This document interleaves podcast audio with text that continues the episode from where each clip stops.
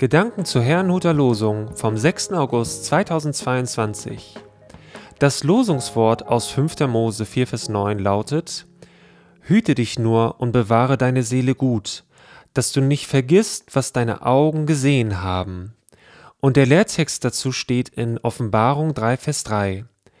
Denk daran, wie du die Botschaft empfangen und gehört hast. Bewahre sie und kehre um. Es spricht Pastor Hans-Peter Mumsen. Umgang mit Ermahnungen. Das heutige Losungswort ist eine ernste Ermahnung, die Mose am Ende seines Lebens den Israeliten mitgab. Vor allem warnte er sie davor, die Gebote und Anweisungen Gottes zu verlassen. Wie geht es uns denn damit, wenn jemand uns ermahnt? Gehen wir sofort darauf ein oder richten wir eher eine innere Blockade dagegen auf?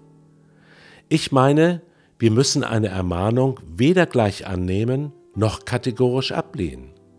Vielmehr sollten wir sie prüfen. Der Apostel Paulus formulierte es einmal so.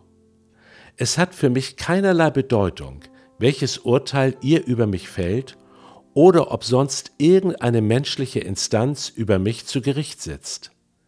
Nicht einmal ich selbst maße mir ein Urteil über mich an. Ich wüsste zwar nicht, dass ich mir etwas hätte zu Schulden kommen lassen, aber damit bin ich noch nicht gerechtfertigt. Entscheidend ist das Urteil, das der Herr über mich spricht. Es geht also darum, herauszubekommen, ob eine Ermahnung von Gott kommt oder ein für mich erkennbares Fehlverhalten anspricht. Natürlich kann sich mit diesen Versen auch ein chronischer Rechthaber unantastbar machen. Doch solche Personen sind in der Regel sowieso beratungsresistent. Wie aber können wir eine Ermahnung prüfen? Im Losungswort finden wir diesbezüglich einen Hinweis.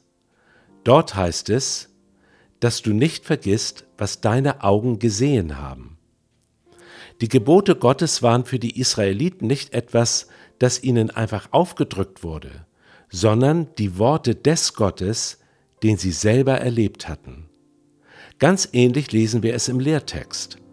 Dort heißt es nach einer Ermahnung, Denk daran, wie du die Botschaft empfangen und gehört hast. Auch hier geht es um das Zusammenspiel einer Botschaft von Gott und dem Erleben Gottes. Genau dadurch wird die Botschaft ja glaubwürdig, wenn Gott selbst uns darin nahe kommt. Meiner Erkenntnis nach sind das Kriterien, die uns helfen, mit Ermahnungen oder Kritik umzugehen. Ich wünsche uns dazu Weisheit und ein offenes Herz. Der Herr segne Sie.